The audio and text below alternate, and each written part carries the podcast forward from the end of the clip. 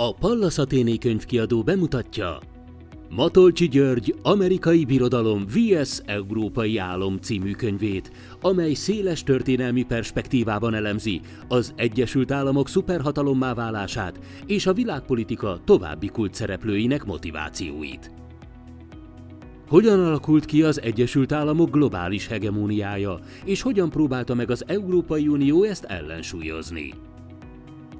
Miért került válságba az euró, és milyen új világrend van kialakulóban?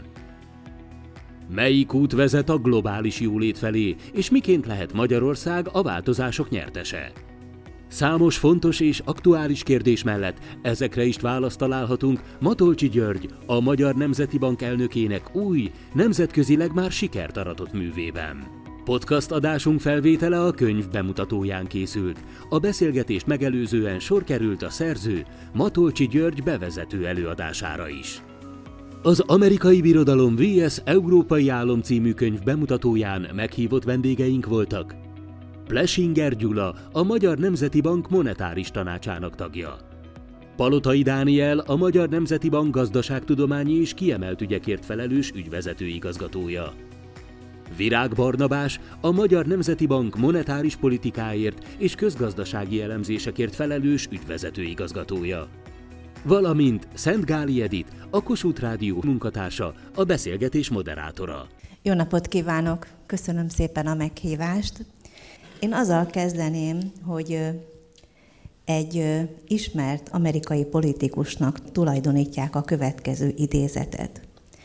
Ne várj a legjobb alkalomra, sosem fog elérkezni, tedd, amit megtehetsz, azzal, amit van, ott és ahol vagy. Az euró bevezetése is valahogy így történhetett, és ahogy a könyv írja, a szerző is írja, lehetetlen lett volna a megfelelő időzítés a közös valuta bevezetésére, hiszen ezek az országok gazdaságilag annyira különböztek egymástól. Ezzel együtt és a történethez hozzátartozik, hogy az euró bevezetése zöggenőmentes volt, az első időszakban sokan csatlakoztak hozzá, és a gazdasági üzleti életben is megvolt az előnye.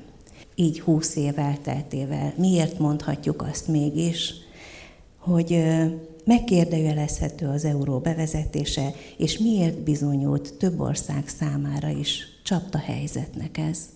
Névsorban én talán Palotai Dániellel kezdeném, ha megengedi. Köszönöm szépen, nagyon megtisztelő, hogy itt lehetek ennek a nagyszerű könyvnek a bemutatóján, angol nyelvű bemutatóján. Rögtön üssük le az, hogy a könyv első kiadása 15 évvel ezelőtt született, és akkor a szerző már akkoriban nagyon merész következtetésekbe bocsátkozott, és üssük le azt is, hogy a szerzőnek 15 év után kiderült, hogy már hamarabb kiderült, de hogy igaza lett. Tehát, hogy az Euró projekt egy olyan álom, ra épült, amely alapvetően lehetetlen volt, hogy meg tudjon valósulni, és hogy sikerre tudjon jutni. Ugyanakkor ennek a könyvnek a jelentőségét az is aláhúzza, hogyha már néhányan belelapoztak, hogy az előszavát Orbán Viktor miniszterelnök úr jegyzi, és pont avval indít, hogy Ritka az, hogy egy egybankelnök geopolitikai vagy nem monetáris politikai témákról ír, és még ritkább az, hogy egy miniszterelnök ilyen, el, ilyen könyvhöz előszót ír. Ugyanakkor a napjaink fölgyorsuló eseményei indokolják azt, hogy ilyenkor kell szíre lépni olyan miniszterelnököknek, jegybankelnököknek, akik nem csak tudósok, vagy elsősorban nem, nem kutatók és tudósok, hanem reformerek, polihisztorok és politikusok. És pont ez a kontextus adja a választ a kérdésére, hogy a, az euró egy politikai projektnek indult, és az a kontextus, amit a nyitó felvezetőben elnök úr hallhattunk, pontosan egy geopolitikai kontextus, amiben indult, ez az, ami lehetetlené tette az, hogy ő sikeres legyen. Az, hogy 1992-ben, ami, ami előtt még a nyugat-európai egységet a Szovjetunióval szemben kellett megteremteni, pont akkor vesztette aktualitását a Szovjetunió felbomlásával, és az amerikai birodalomnak az alapvető érdekeit sértette, amely minden eszközzel mindent megtett, és meg is fog tenni a jövőben, hogy vele szemben ilyen ellenpólus ne épülhessen fel. Igen, elnök úr is utalt erre az előzőekben, de minden rossz döntésnek van napos oldala. Én erre utaltam azzal, hogy az első tíz évben az euró mintha működött volna. A csapdák pedig akkor valószínűleg már működtek. Milyen csapdáról van itt szó, Virág Barnabás? Névsorrendben azt hittem a Igen, Gyula el, következik. Elnézést. Én is köszönöm szépen a meghívást, hogy itt lehetek a, a könyv bemutatón. Egyébként nekem nagyon nagy élmény volt magát a könyvet olvasni gazdasági szakemberként, mert azt gondolom a a, a mindennapi életünk annyi területéről veszi a, az információt, ugye egészen a geopolitikától kezdve a filozófián át, a gazdaságtörténelem, történelem tudományokig, hogy tényleg egy nagyon izgalmas és érdekes világ az, ami ezen keresztül a szemünk elé tárul, és gyakorlatilag egy picit így hátralépve követhetjük azt, hogy mi történt itt az elmúlt évtizedekben Európában.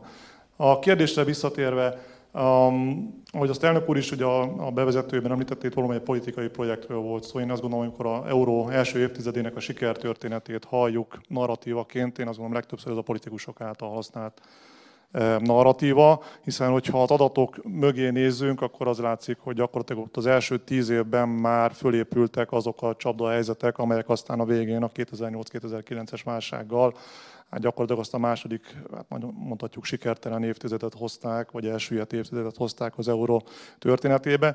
És ilyen szempontból én mondjuk az ide idézném, hogy azért 1997-ben például Milton Friedman már figyelmeztetett azokra a veszélyekre, amivel az euró szembesülni fog, tehát akkor még meg se alakult az eurozóna, tehát itt megint csak azt szeretném hangsúlyozni, tehát a közgazdászok, a gazdasági szakemberek ezzel már a projektnek a legelején is szembesültek, és hogyha az első évtizedet ugye ugye a narratív az olyan szempontból próbálja sikerként beállítani, hogy ott valóban azért az eurozóna az növekedett, a déli periféria gazdaságok egy gyors növekedésen tudtak átmenni, ugyanakkor ennek az ára az az volt, hogy a folyamat mögött jelentős adósságok épültek föl, mind a magánszektorban, mind, a, mind az állami szektorban, ugye Spanyolország, Görögország, Olaszország esete, miközben gyakorlatilag ugye alapvetően az adósság fűtötte ezen gazdaságoknak a növekedését, és közben, hát ugye, hogy az elnök úr bevezetőjében is hallottuk, ugye Németország pedig ugye az exportpiacokon, az export termelés tekintetében egy domináns szerepre tett szert, egy nagyon markáns versenyelőnyt épített ki.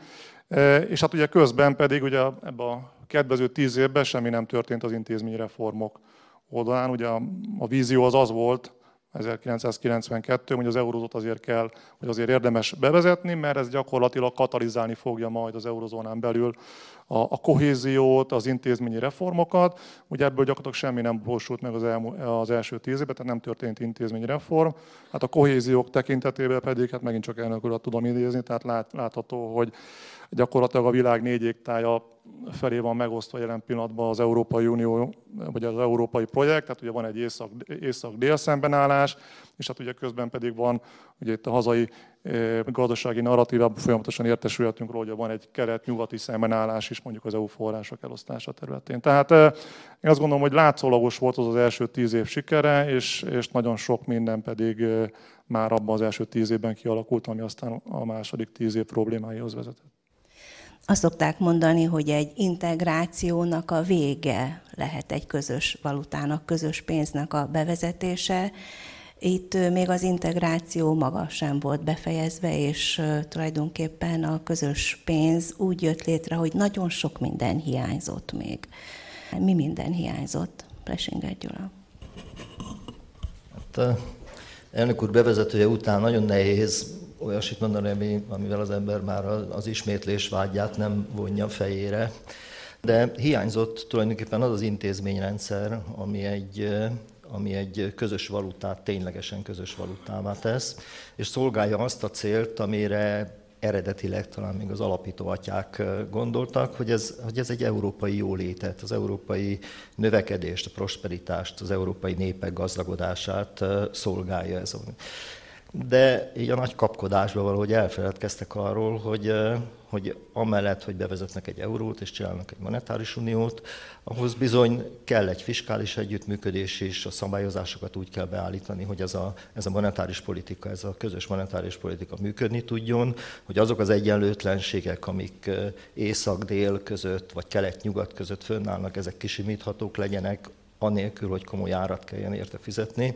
Tehát tulajdonképpen olyan alapvető dolgok hiányoztak innen, egy közös pénzügyminisztérium, egy legalább egy, egy 20-25 százalékos közös büdzsé, már a GDP 20-25 százalékát kitevő közös büdzsé.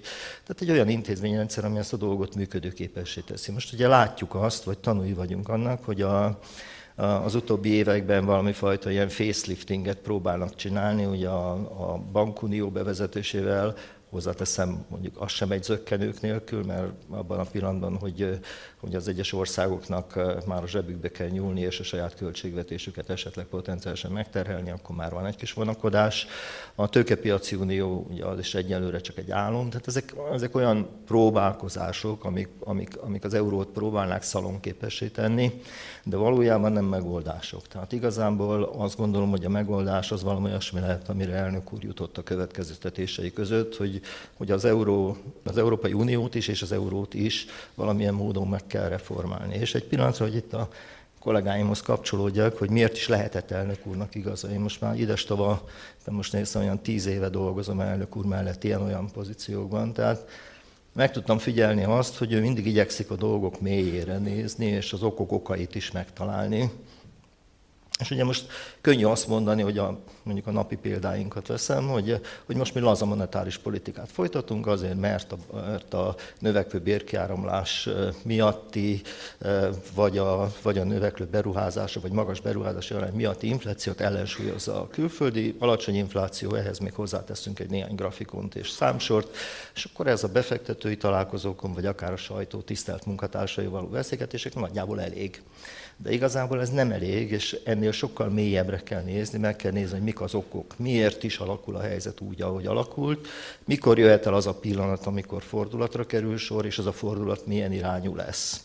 Tehát a, azt hiszem az itt ülő kollégáim, vagy, vagy akár a közönség soraiból ülő kollégáink is tanúsíthatják, hogy, hogy egyesüléseken elnök úr vagy az elnök úr által vezetett monetáris tanács bölcsei eh, kérnek különböző kiegészítéseket, mélyítéseket, szélesítéseket, különböző kapcsolatok feltárását, hogy, hogy igazából a folyamatokat tényleg megértsük. Egy kicsit emlékeztet arra kisfiúra a tévéreklámból, aki aki a gyógyszerbevétele előtt, de, de miért, de miért, de miért kérdésekkel őríti meg a szüleit. Tehát elnök úr könyve is egy ilyen mély fúrás. Igazából ő egész lemen vagy gyökerekig egy olyan geopolitikai, politikai, gazdasági, pénzügyi, kulturális, stb. szövetet talál föl, amiből levezethető igazából az euró mostani, mostani helyzete, és, és azokat a kiútakat is ajánlja, amik, amik ebből a dologból kivezethetnek. Kicsit túlbeszéltem elnézést. Nem baj. Én még fiatal újságíró voltam, emlékszem, amikor az euró bevezetése szóba került, és arra is emlékszem, hogy az egyik legnagyobb érv az az volt, hogy ezzel a kontinens versenyképességét lehet növelni, akár Amerikával szemben is. Most így 20 év távlatában, hogy látjuk, hogy ezekből az előnyökből lette valami a tapasztalatok alapján, mit lehet, mit lehet mondani? És most akkor újul kört nyitok. Nagyon lényegbe vágó ez a kérdés, és nagyon precíz választ ad a, a könyvre, és kimondja azt, hogy sajnos Európa elvesztette ezt a globális versenyt, elsősorban vagy első körben az amerikai birodalomban szemben, de úgy látjuk, hogy a globális versenyben lemaradt más versenytársakkal szemben is, így például az egyre emelkedő Kínával szemben. Hogy konkrét példát említsek, és itt a németek hibáját emelném ebből ki. Németország azzal, hogy a, nagyon erős német márkát elengedte, és egy számára gyenge euró rendszerben működött, azt gondolta, hogy kényelmes helyzetben van, és hátradőlt. Elkényelmesedett, elpuhult, és a nyomás alatt a német vállalatok ahelyett, hogy a globális versenyben harcoltak volna az első számú pozícióért amerikai, még más globális vállalatokkal szemben hátradőltek, illetve illetve olyan területre merészkedtek, ahol eleve nem volt esélyük. Néhány konkrét példa. A Deutsche Bank azt gondolta, hogy az amerikai pénzügyi rendszerben meghatározó szerepe lehet hosszú távon. A német Volkswagen azt gondolta, hogy az amerikai piacot hosszú távon meghódíthatja. Vagy nézzük itt a, a Bayert, amelyik olyan vállalatokat vásárolt föl Amerikában, amelyek perek százaival alatt küzdött már a felvásárlás pillanatában. Hogy gondolhatták ezek, hogy ezt a versenyt azon a pályán meg lehet nyerni? Alapvetően illúzió volt, és természetesen ezt az amerikai birodalom nem is engedte, hogy azon a pályán ezeket a csatákat megnyerjék, és ahogyan az elhangzott, minden eszközével azon volt és azon lesz, hogy ez a projekt ne, lehe, ne lehessen sikeres, sem a múltban, sem pedig az ezt. Elnök úr említette az előző percekben, hogy az Európai Unió megreformálására megvan az politikai akarat, hogyha egyáltalán ezt már úgy annak tekinthetjük, de tekintsük, tekintsük annak. Mi mindent kell a reformokhoz megtenni? Tehát, hogy most hogyan, milyen lépéseket kell megtenni ahhoz, hogy hogy ez, ez, a, ref, ez a javítás, ez az átalakítás, ez megtörténjen, Virág Barnabás? Igen, a, a politikai akarat az, az, az mindenféleképpen megvan.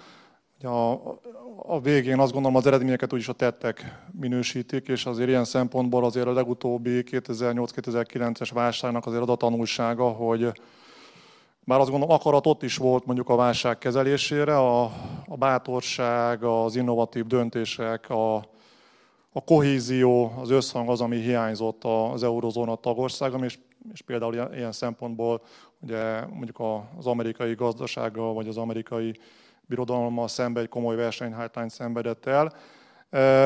Tehát, hogyha előrefelé tekintünk, akkor azt gondolom, hogy ezen az attitűdön mindenféleképpen változtatni kell Európában. Tehát egészen bizonyos az, hogy, hogy sokkal pragmatikusabban kell a gazdaságpolitikához vagy gazdaságirányításhoz hozzáállni. Ilyen szempontból azért láthatólag, hogy Európán belül is azért a francia, német tengelyen belül is azért van egy, van egy véleménykülönbség, tehát én nagyon kíváncsian várom azt, hogy ezt majd hogyan fogják a, a jövőben feloldani. Tehát ugye azért a német típusú gondolkodás sokkal inkább egy szabályalapú, szabálykövető gondolkodáson alapszik, miközben ugye a francia és ugye hát az ehhez közel álló mondjuk dél-európai gazdaságok esetében sokkal erősebb a pragmatizmus és a, ugye az egyedi döntések sorozatéként való e, probléma megoldás. Tehát e, azt gondolom egyrészt ezek az attitűdöket kell mindenféleképpen köz, közelíteni, nem kérdés az, amiről egy ura is érintett, hogy ugye jelen pillanatban a közös Európai Uniós költségvetés a nagyságrendileg az európai GDP-nek egy-másfél százaléka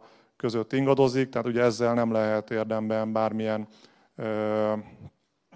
aktív gazdaságpolitikát folytatni. Ugye mondjuk az amerikai gazdaság esetében ez a ráta ez ilyen 30-35 százalék között van, tehát ezzel nem azt szeretném mondani, hogy Európában is az a cél, de mindenféleképpen, hogyha abban gondolkodik a, a, az Európai Unió és az Eurozóna, hogy ebben egy nagyobb potenciál körmazódjon a jövőben, akkor, akkor itt a költségvetés területén erőrelépésre lesz szükség.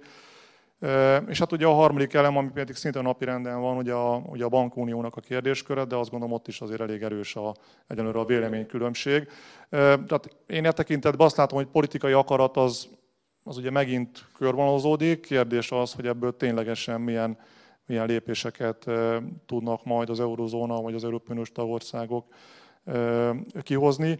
És itt ugye az árfolyam kapcsolatán, ugye a Dani már érintette, hogy ugye ennek milyen fontos szerepe van Szerintem ezt nem lehet elég, elégszer hangsúlyozni, akár a német példa esetén is, de akár az egész eurozóna esetében.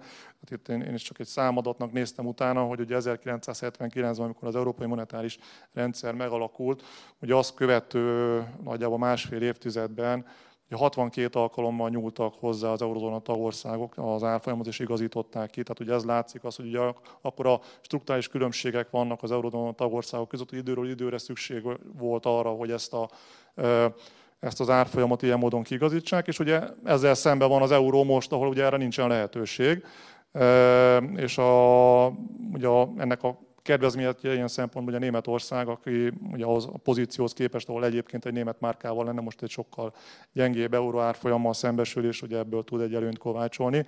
Tehát én azt gondolom, hogy ez továbbra is ott lesz, a, ott lesz az asztalon ez a kérdéskör, tehát amikor ugye az elnök úr által egyik, fölvá, egyik opció az az, hogy ugye alapvetően azért ezek a fejlettebb észak eurozóna tagországok kerületnek integrációban annyira közel, hogy vagy tudjanak egy közös valutát működtetni.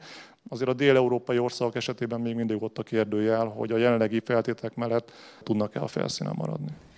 Ez azt jelenti, hogy az eurózóna, mint olyan elméletileg akár egy francia-német motorral megmaradhat, csak jóval kisebb lesz, itt esetleg egy szorosabb kötés jön, miközben oldás, egy lazább kapcsolat alakul ki a többi régióval, a többi országokkal szemben. Tehát elképzelhető egy ilyen vegyes megoldás is, Palatani Dániel.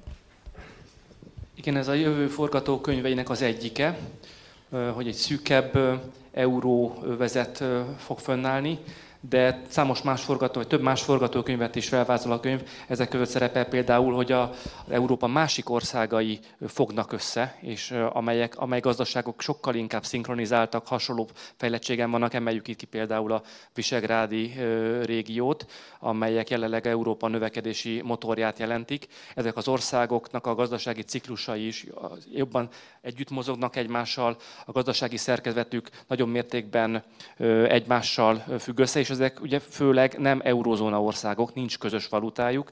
Mindegyik országnak ebben a régióban is saját nemzeti valutája van, saját önálló monetáris politikája van, amelyet összhangba tud hozni a saját fiskális politikájával. Egyfajta összefogás ezen országok között is jelentheti ezen, ennek a régiónak a versenyképességi jövőképét.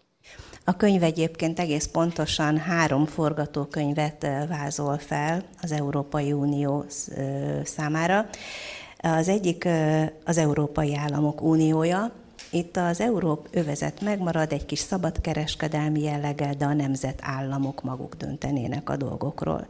Aztán az Európai Egyesült Államok, ugye ez az, amit az előbb említettem, ez a francia-német motor egy egységes szuta, szuperhatalmat hozna létre, majd meglátjuk, és lenne a nemzet, még egy elképzelés, vagy mostani tudásunk szerint esetleg ez is megvalósul, és ez talán a legérdekesebb, az Európai Nemzetek Szövetsége hét nagyobb egységet tartalmazna, az új Hanza országokat, a déli országokat, a v az Euró Szövetséget, az EUR Ázsiai Szövetséget és Törökországot is. Majd meglátjuk, az idő majd eldönti, hogy melyik variáció lesz a jövőnk. De ez a könyv, ez a kötet, ez az egész euró történet nem csak az eurozónás országokról szól, szól rólunk is. Mi magyarok szemlélői vagy aktív részesei lehetünk annak, hogy a jövőben hogyan alakulnak majd ezek a folyamatok. Becsinger.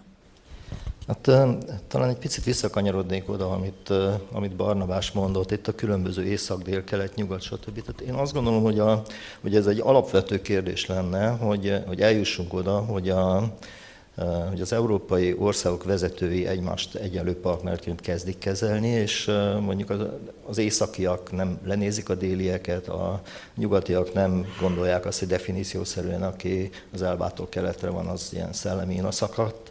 Tehát tulajdonképpen egy egy közös gondolkodást kellene egyszerűen elindítani, és belátni azt, hogy azok az ötletek, amik megfogalmazódnak itt ezekben az országokban, más történelmi tapasztalatokból, más gazdasági helyzetből, egyáltalán egy más tudásbázisból indulnak és építkeznek, és nagyon hasznára lehetnek annak, hogy, hogy közösen működhessenek együtt az országok. Na most igen, ahogy aztán az Dani is mondta, meg, meg elnök úr könyvében is szerepel, hogy, hogy itt kialakulhat alkotnak olyan kis lokális vagy regionális szövetségek, amiket a történelmi, gazdasági, pénzügyi és kulturális állapotuk, pozíciójuk összekapcsol, és akkor ők dolgozhatnak együtt, de mindenképpen az lenne a fontos, hogy megtanuljanak egy közös kottából beszélni, és belássák azt, hogy igazából nem az a cél, hogy, hogy, hogy világuralomra törjön ez, a, ez az Európai Unió, hanem, hanem az a cél, hogy megtalálja az optimális együttműködési formákat, és szolgálja azt a célt, ami, ami, ami korábban Európát hajtotta, az egyszerű a prosperitás és a, és a gazdagság és a jólét. Bár ugyanis alakul az Európai Unió és az euró jövője, vajon a birodalom, az amerikai birodalom hozzáállása milyen lesz, vagy milyen lehet? Ez is egy feltételezés, de igazából mire számíthat Európa? A igazából én a, csak a jövőt kapcsolat, jövő kapcsán szeretnék még annyit hozzátenni, tehát hogy amikor, ugye a gaz, amikor ugye a, ugye arról gondolkodunk, hogy miért jó az, hogyha, miért jó az, az, hogy van euró. Ugye a gazdasági érvek között ugye leggyakrabban az szerepelt, hogy ugye azért jó, mert akkor ugye nincsenek tranzakciós költségek, nem kell oda-vissza váltani a, a különböző devizákat, mert ennek egy csomó egyéb költsége van. Ugye az elnök úr bevezető beszédében merintette a 21. század trendjeit, ugye technológia és pénz.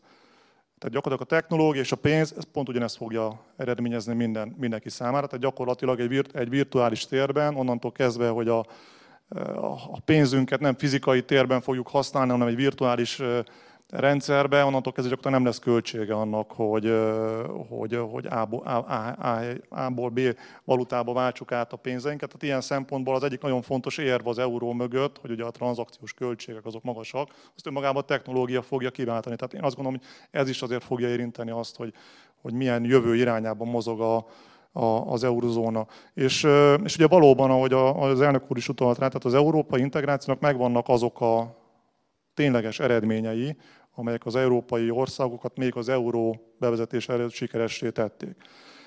És azt gondolom, véletlenül a jövőben erre kell hangsúlyosan építeni. Ugye a 21. század az mindenféleképpen a mérethatékonyságnak a, az évszázada lesz, tehát ezek az új technológiák, az alapvetően a nagy cégeket, a nagy piacokat fogják preferálni, hiszen ott lehet egy-egy új ötlettel, egy-egy új innováció nagyon gyorsan, óriási előnyre szert tenni.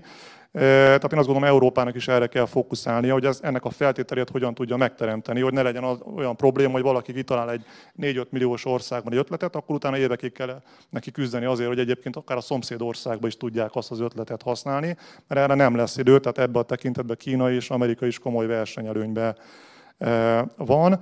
Ugye az, hogy Amerika hogyan reagál erre a, a, a, erre az európai változásra, itt azt gondolom, leginkább attól fog függeni, hogy milyen hogy mondjam, milyen motivációi vannak a, a, a közös európai integrációnak, tehát hogy amennyiben hogy ezekkel a mint, mint dollár kihívója típusú reményekkel e, e, leszámol, és alapvetően az európai integrációnak a sikeres működtetésére helyez nagyobb hangsúlyt, akkor azt gondolom, hogy tud egy jó együttműködés kialakulni. Amennyiben továbbra is megvannak ezek az ábrándok, hogy akkor egyébként, amit semmilyen típusú adat nem igazol, hogy bármilyen előrelépés sikerült ma tenni az elmúlt 20 évben, akkor azt gondolom, fönnmaradhat ez a típusú, hát most jelen pillanatban egy picit e, fagyos kockázatokkal terhelt hangulat. Talán még egy gondolatot érdemes, egy gondolatot érdemes beszélni arról, hogy mi lesz az a geopolitikai környezet, a, amiben gondolkodnia kell a döntéshozóknak, bármelyik módját is választják az, az Unió, illetve hát az euró megreformálásának. Talán röviden válaszolhatnék erre a kérdésre csatlakozva az előzőre. Ugye két, korunk két nagy kihívásáról esett szó, a technológiáról és a pénzről. A technológiánál kijelenthetjük, hogy nem jött létre egy európai Silicon Valley, és jelenleg nem adottak a sajnos a feltételei, hogy ezek létre tudjanak jönni. A korunknak viszont egy Másik nagy kihívásáról még nem, eddig nem esett itt a beszélgetésben szó, viszont a könyvben igen, ez a migráció jelentette kihívás, amelyet sajnos Európa rosszul kezelt, és ugye mostanára már belátták az európai elit vezetői is, hogy rosszul kezelték, csak ezt nagyon nehéz beismerni, és nagyon nehéz korrekciót végrehajtani. A geopolitikai kontextusban mi jelentheti a kiutat, hogyha megnézzük, hogy a, a kétpólusú világrendben Kína fog fölemelkedni, ez gyakorlatilag az eurázsiai korszaknak a kezdetét jelentheti, és ebben érdemes elhelyezni hazánknak a mozgásterét is. Ugye Magyarország nem csak földrajzilag, geopolitikailag és egy kedvező helyzetben van ebből a szempontból, és így betölthet egyfajta híd szerepet a, a kelet és a nyugat között. Tehát az amerikai birodalom, az angol, inkább vagy, vagy tovább víve ezt az angol száz birodalom és a, a Kína és szövetségesei között, hiszen nem csak Amerikáról van szó, hanem Amerikához a Brexit után csatlakozhat az Egyesült Királyság és vagy, ugye, vagy helyette Nagy, Nagy-Britannia, meglátjuk, mi lesz annak a vége.